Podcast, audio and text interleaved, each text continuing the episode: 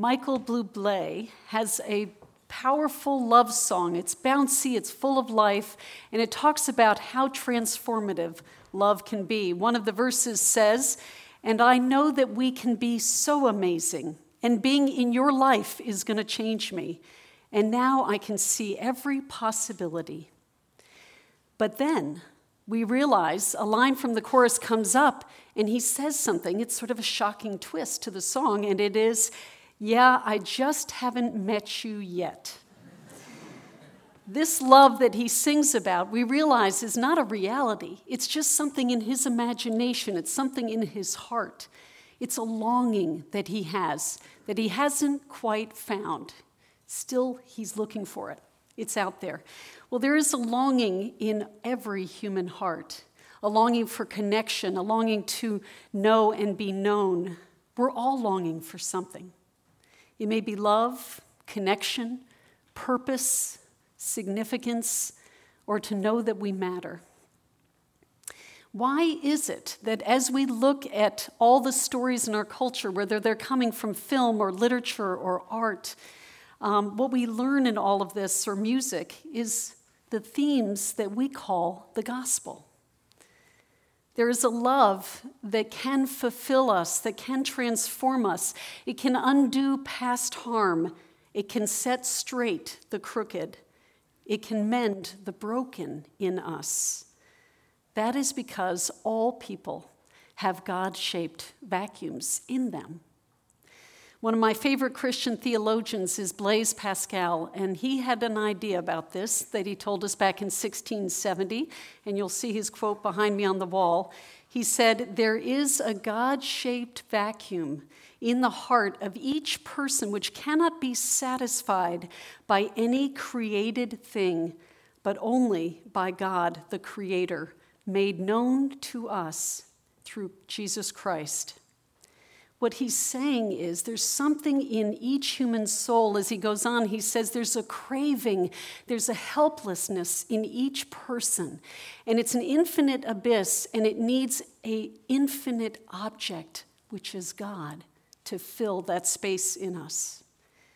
And this concept is something of what Paul is speaking about, this God hunger, as he walks through the marketplace in Athens. He's reading his culture very well. Let me tell you a little bit about Athens. As you know, Athens used to be the great world superpower, and now it's been superseded by Rome that has taken over.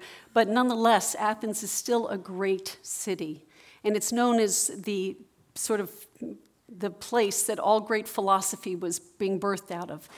And they were famous in Athens for their university. Let's take a look together at verse sixteen to eighteen to see what it is that Paul encountered. "Now, while Paul was waiting for them at Athens, his spirit was provoked within him as he saw that their city was full of idols. So he reasoned in the synagogue with the Jews and the devout persons, and in the marketplace every day with those who happened to be there. Some of the Epicurean and Stoic philosophers also conversed with him. And some said, 'What does this babbler wish to say?' Others said, 'He seems to be a preacher of foreign divinities,' because he was preaching Jesus and the resurrection." Well, I want to pause with you there in the story to tell you a little bit about the Epicureans and the Stoic philosophers. They sort of represented two different worldviews about how to make life work. The Epicureans believed in avoiding pain and pursuing pleasure, even sensual pleasure, as a means of filling that void within. Now, the Stoics had the opposite approach. They believed in self-control, self-mastery to help you overcome the passions and pursue a life of virtue. Now, some of us have perhaps been referred to as Stoic, coming from New England, where we're known with a stiff upper lip. Um, but I would argue that we're all guilty of both sides of those equations, whether it's the pleasure-seeking or it's the self-mastery. Those are two different worldviews we all function out of, aren't they? And Paul's speaking to both sides of the story, and he's saying, there's another option. neither of what you're doing to make life work, neither philosophy has enough to fill that infinite void. So let me tell you a little bit about this setting. He leaves the marketplace. They say, listen, you got some thoughts, some ideas. We always love new things. Let's take you to the Areopagus. We're going to go over there. And I want to explain that to you. That was a big, large rock outcropping not far from the Acropolis. And it was the place that it was a court, and it was where they'd listen to religious matters and decide them. So what Paul had to say was very important. They wanted him to be in that position, to be able to teach and be argued with about his opinion. So let's look at verse twenty-two through twenty-three to see how he cleverly begins his conversation with the people of Athens. So Paul, standing in the midst of the Areopagus, says, "Men of Athens, I preach that in every way you are very religious. For as I passed along and observed the objects of your worship, I found also an altar with this inscription, 'To the unknown God.' What therefore you worship as unknown, this I proclaim to you." So Paul, what a wonderful apologist he is. The very beginning of his statement to them is a compliment about this people. He's saying, you are very religious. Good for you. That's wonderful. Now let me fill in the story is part of what he's saying. But he knew how to set the gospel into a context that people could hear him. Imagine what that must have been like. To come across an altar. There's all kinds of temples and shrines and statues where he's wandering around, and he comes across one that says, "To the unknown God." You think about what it must have taken for people to say, we don't want to leave anybody out. We don't want to get on the bad side of any God. We better make one to the unknown God. It's a little fire insurance in the spiritual world, right? So they've got this statue, and you've got people out there, they're, you know, getting this stone ready, they're chiseling it, and then a group of people are erecting it, all to we don't know who, but it's there, right? The unknown God. Well, we know vacuums are God-shaped, and we know that Paul is speaking to those God-shaped vacuums, and he's now going to tell them who this unknown God is.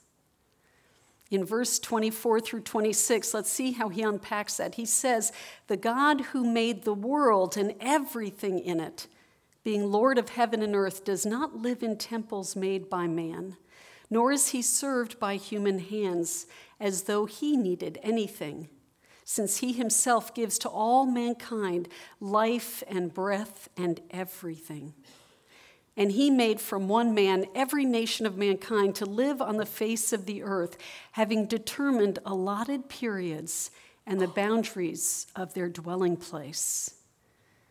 What beautiful poetic words, telling us we were designed by a creator God, a personal God who's relational. Later we read the words, we are his offspring. So God is our parent. Do you see how different this God is than all those other gods that are going on around him? This God is made, made us and made everything. And he's not contained in temples, but he's in charge of time, events, and history. In verse twenty-seven, we see him say, not only is this great and incredible God there, but there's a personal piece to this. It said, God made all of this that we should seek God and perhaps feel our way towards him and find him. Yet he's actually not far from each one of us. That we might feel our way towards him, and he's not far from each one of us. What powerful words about God. I want to tell you a little different version on this same verse, but as I do, I want to ask you, can you imagine a time where you were in a dark place that you didn't know very well and the lights went out? You, you can feel it? Do you feel a little anxiety coming up? Maybe a memory of kind of doing this, trying to find the wall, trying to figure out where you were. I remember when I was driving on a dark road. Um, it actually was a very lit road. There were street lights and street lamps, and all the houses were lit, and all of a sudden, the power on the street went out, and everything went to complete darkness. And I just felt completely disoriented. I had this sort of unnatural fear rise up, and I felt lost. I didn't know my way at all. Well, I love the way Eugene Peterson in The Message talks about this verse, verse twenty-seven. As he's describing that God that made us and everything, here's what he put. So we should seek after God and not just grope around in the dark, but actually find him. He doesn't play hide and seek with us. He's not remote. He's near. What a wonderful invitation, right? We don't need to grope around in the dark. That's not what God's intending. God is near, and God invites us close to him. And why? Well, we find out Paul goes further in contextualizing the gospel, in putting the gospel into the hearer's context by what he says next. He tells them, for in him we live and move and have our being, as even some of your own poets have said, for we indeed are his offspring. Now, Paul very cleverly is quoting two different poets with those two lines of scripture. One poet wrote in the year six hundred B C and the other in the year three hundred B C. So Paul knew these Greek poets well enough that he could translate the gospel into language and communicate it in language they already knew and understood. What a powerful testimony. He knows what matters to them. He knows their language, their poetry. He knows how important that is to these people gathered in this place. And he taps into that deep inner longing that each of them have. Paul also looked around the world, and we have this opportunity as well, to see the pointers to God that exist everywhere. Opportunities to translate the gospel. Dallas Willard said, we live in God, a God-drenched world. The gospel is written on human hearts. It's all around us. So God put longing and desire in us and in all people that only he can fill, but we try to fill that hole, don't we, with so many lesser things, with so many idols and false substitutes. We all worship something.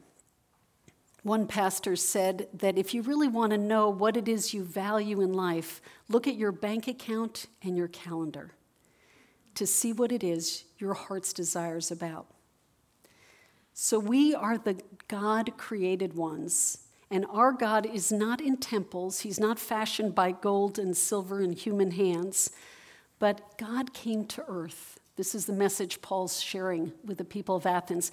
God came to earth through Jesus and the resurrection.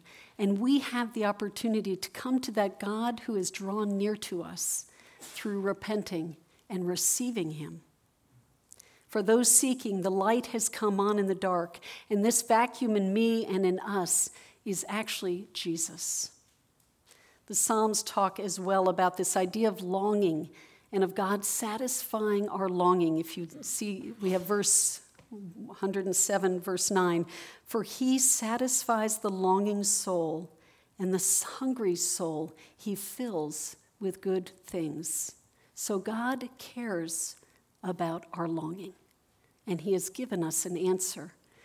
And finally, as the story closes in our text for today, we are introduced to two new characters.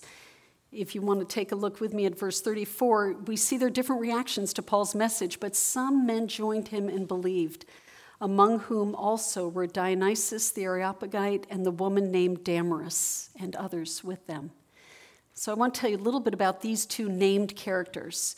Damaris is given a name, which is pretty unusual in Scripture, um, for her to be named.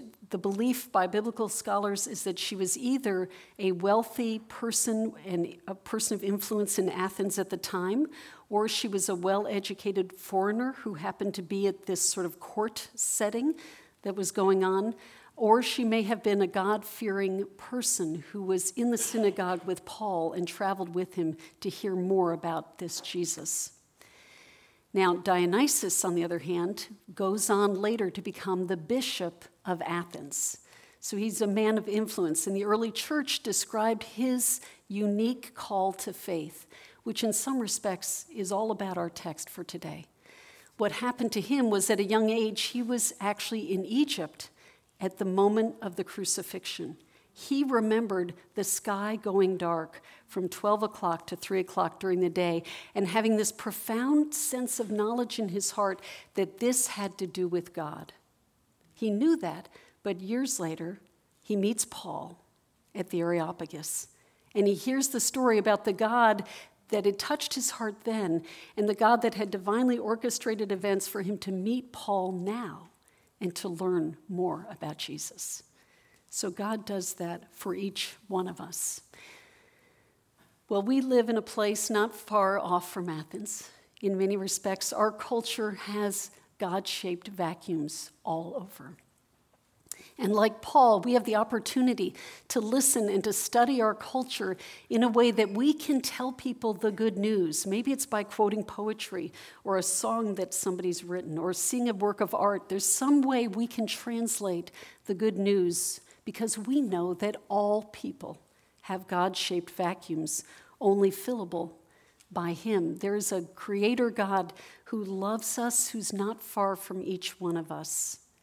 So if today you feel like, yes, I'm a person of a God-shaped vacuum, and I've never really asked God to come fully into my life, to be the one infinite source that can fill that, I invite you, as you come forward for communion today, to come forward to repent and receive that gift that God has to offer to you. And if for you,